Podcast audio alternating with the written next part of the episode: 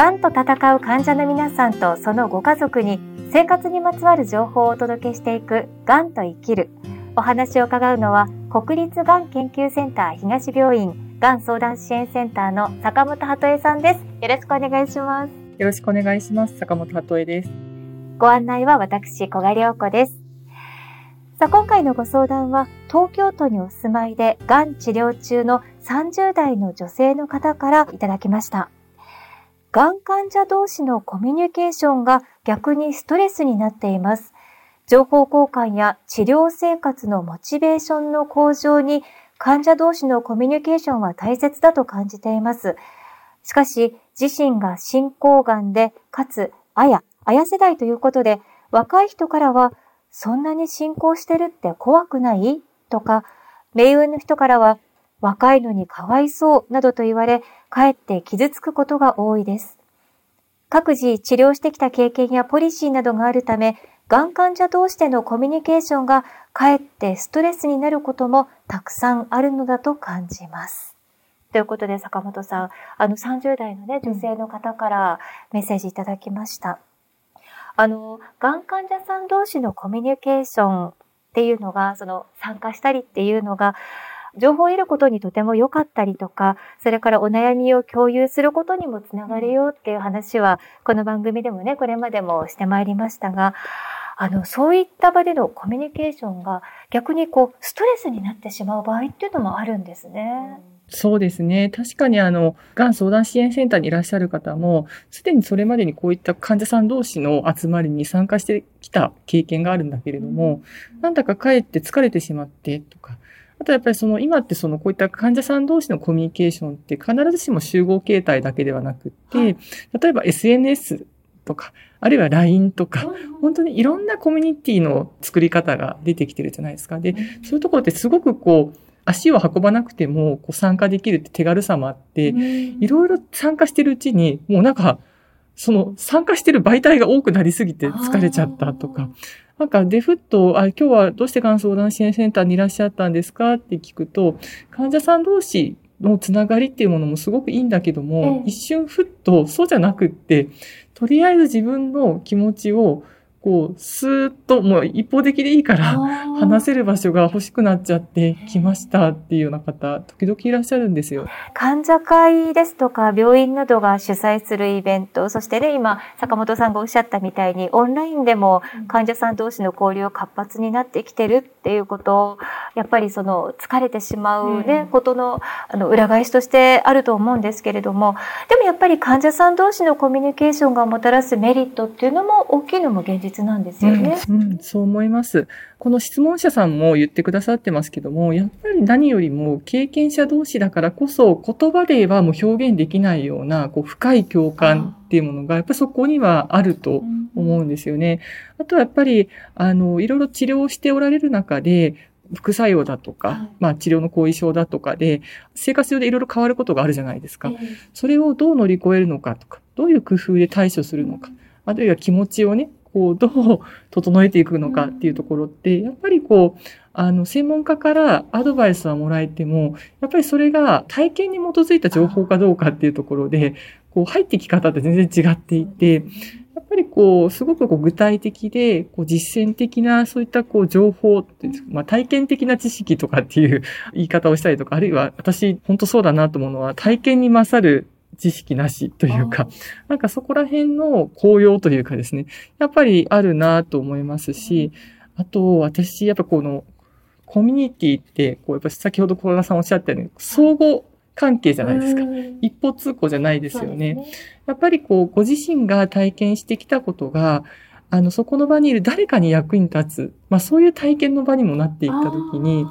あの、まあ専門的な言い方をすると、すごくこう、自尊心っていうところが戻ってくるというか、高められる。そうですね。そういう経験にもなるという、あの、そういったことも、あの、実際メリットとかいい点として、やっぱりいろんなところで報告されていることですよね。あの、ただね、やっぱり今回のご相談のように、コミュニケーション自体がちょっとストレスになっちゃうよと、そしてあの、今回特に綾世代の方ということで、若いのにね、まだって、こう、経験された方でしょうけれども、うん、お年を召された方から言われてしまうって、やっぱり辛いでしょうね。うん、あの、さっき私、こう、同じ体験をしたからこそっていう表現をしたんですけども、えー、やっぱりこう、一方で、同じ人間はいないのと同じ。例えば、たとえ双子であったって同じ人間ではないじゃないですか。同じ出来事に遭遇しても、違う感情とか感じ方とかをするのは当然のことで、だからこう、一歩引いて考えたときに、同じ病気でもやっぱり全く同じ体験の人はいないし、治療法だとか、まあ、その人のこう人生そのものもやっぱり本当に様々なんですよね。だからこう、すべての面において心が通じるわけではないっていうところは、やっぱりこう、気をつけると言ったら変ですけども、ちょっとこう俯瞰してみることも時に重要ですよね。で、特にあの、今回、あや世代っていうところで、こう、同じ体験をしたような方に会えるのかなと思いながら行った時に、やっぱり年齢が違う、年齢層が全然違うっていうことで、あ、ちょっと、一瞬、こう、戸惑うっていうところは、よくその、あや世代の方が患者会さんのところに参加してみて、あ、うまく馴染めるかなって、入り口でちょっと思っちゃったんですとかっていうことはよくあることなんですけど、そこでさらにこう、おっしゃってるような、そんなに進行してるって怖くないとか、若いのにかわいそうって言われた時に、やっぱりそこにまたこう、距離を感じますよね。私、こういう話、ご相談を受けた時に、私自身も、あこういうことどう対処するのがいいんだろうってすごくこう、まあ、悩んだ時期があって、ある、あの、精神治療科の先生とその話をしてたら、あの、結構ですね、さすが、こう、精神治療科の先生、人とのコミュニケーションのところすごく長けておられるので、あの、その先生がよくおっしゃってるのは、もう自分の心の中に大きな防波堤を築いて、自分の心を守っていいんだよって。えー、防波堤？防波堤、なんか、あの、なるほどと思って聞いてたんですけど、やっぱりこう、若いのにかわいそうにとか、あるいはこう、あや世代と、あの、ご高齢の方っていうことだけじゃなくても、なんか人間ってどうしてもこう、例えば、あなたステージいくつとか、なんていうのか、人と比較して、自分をちょっと安心させるときとかって、こう、それはもう悪意が全然なかったとしても、どうしても生じることがありますよね。でもそのことがやっぱりこう、非常にこう、ステージとか治療内容で人と比較するっていうことそのものが、あの時にやっぱり辛さにつながっていくので、いくし、でも、もしかすると、それを聞いている側も、本当にこう、辛くて、自分なりにこう、あの、思い詰めてる部分があって、この人はどうなんだろうこの人はどうなんだろう私と全く同じような治療経験の人いないのかなっていう思いがあって、そうそう、うん、そういう方ってやっぱりいらっしゃるんですよね。だから、ぱりそれを、そういうこう、止めどない思いを、相手の思いを、いきなりこう、その場でこう止めることってできなかったりするじゃないですか。だからやっぱりできる工夫があるとすれば、一つこう、一歩引きつつ、あ、あの、少なくともこの方は今、あの、このことを聞きたいんだろうけども、私はちょっと難しいなって思いながら、こう自分なりに心を守って、ちょっとトイレに行ってきますとか、あの、ちょっと空間をね、外れるってことも大事ですよねっていうのを、あの、時々お話、あの、その話を私も聞いてから、時々患者さんに、そういう自分の守り方ってあるよねっていうことを言ってたりしますね。あの、すべての患者会がっていうわけではないんですけども、やっぱりこう、その患者会活動を続けてくる中でとか、あるいは今、あの、ピアサポーターズサロンといって、各都道府県がこう育成されている体験を活かして、あの、今治療を受けている方々のお話を聞くっていう、そういう活動を、あの、する方を養成している講座などでは、やっぱりこう、患者さんの話を聞くとき、まあそういったこうサロンとかでやり取りをするときのマナーという感じで、ちょっとこのあたり、あの、触れることもありますよね。じゃあ、その改めて本当に参加してみたけど、なかなかちょっと自分が合わなかったなとか、会のムードが自分が予想してたものとちょっと違ったなっていう場合は、まあ無理にそこに何とか参加して馴染もうともせず、ちょっと一歩引いたところで少し様子を見るっていうのが重要ですね。あの、そして患者会の紹介、例えば、あ、この患者さんには、こんな風な患者さんの団体、まあ、いくつかある中でも、ここが向いてるかもしれないなっていうような、うん、その情報っていうのは、がん相談支援センターでも相談に乗っていただけるんですよね。もちろんです。はい。あの、その地元密着のところから、今お話ししたような、全国どこからでもアクセスできるような場所まで、全国のがん診療連携拠点病院の相談支援センターでは、患者会の皆さんとの連携を取ってるってことも大事な業務の一つになってますので、はい、ぜひご活用いただきたいですね。さあ次回は、介護保険サービスのいろはと題してお送りします。坂本さん、次回もよろしくお願いします。よろしくお願いします。千葉県柏の葉にある国立がん研究センター東病院の敷地内に病院連携宿泊施設三井ガーデンホテル柏の葉パークサイドが開業しました。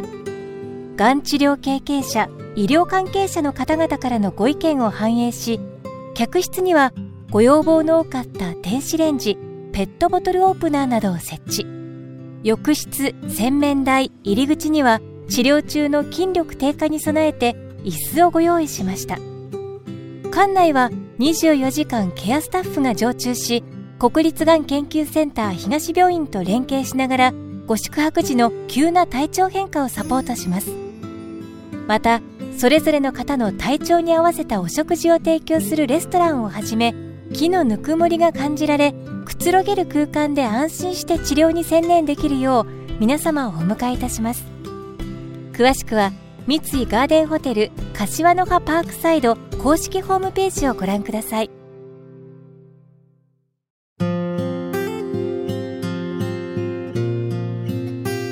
がんと戦う患者の皆さんとそのご家族のために生活にまつわる情報をお届けしていくがんと生きる。がんと向き合うだけでもやはり大きなねストレスを感じる中で支えになるはずの患者さん同士のコミュニケーション逆にストレスになってしまう場合もあるということ。そしてだからこそうまくストレスをかわす工夫、まあ、心の中に防波堤を持つ工夫を覚えておくといいですね。番組ではお聞きいただいているあなたからのがんにまつわるご相談やご意見ご感想を募集しています。番組サイトのアンケートからぜひあなたの声をお寄せください。あなたの声がこの番組を作ります。またこの番組は Twitter アカウント、公式 LINE アカウント、Instagram、YouTube でも情報を発信しています。ぜひ番組サイトから登録してください。そしてこの番組は Apple Podcast、Spotify、ラジオクラウド、オーディなどでも配信しています。ガンと生きるで検索してブックマークもしてください。がんと生きるご案内は小賀良子でした。